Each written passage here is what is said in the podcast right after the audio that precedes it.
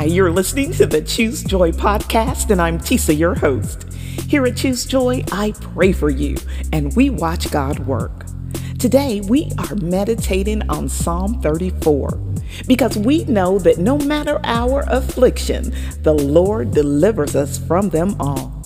Be blessed. I will bless the Lord at all times. His praise shall continually be in my mouth.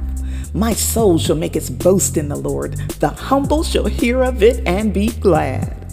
Oh, magnify the Lord with me, and let us exalt his name together. I sought the Lord, and he heard me, and delivered me from all my fears.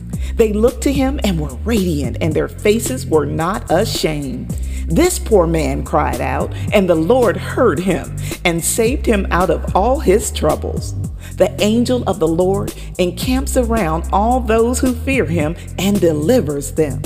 Oh, taste and see that the Lord is good. Blessed is the man who trusts in him.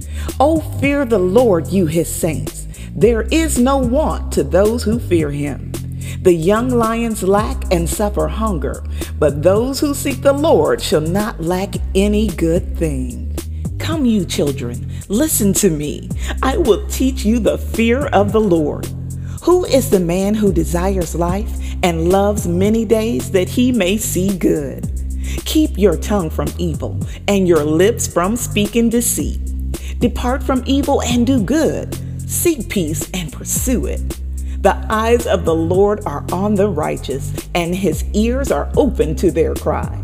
The face of the Lord is against those who do evil, to cut off the remembrance of them from the earth.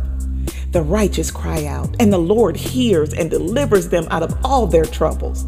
The Lord is near to those who have a broken heart, and saves such as has a contrite spirit. Many are the afflictions of the righteous, but the Lord delivers him out of them all.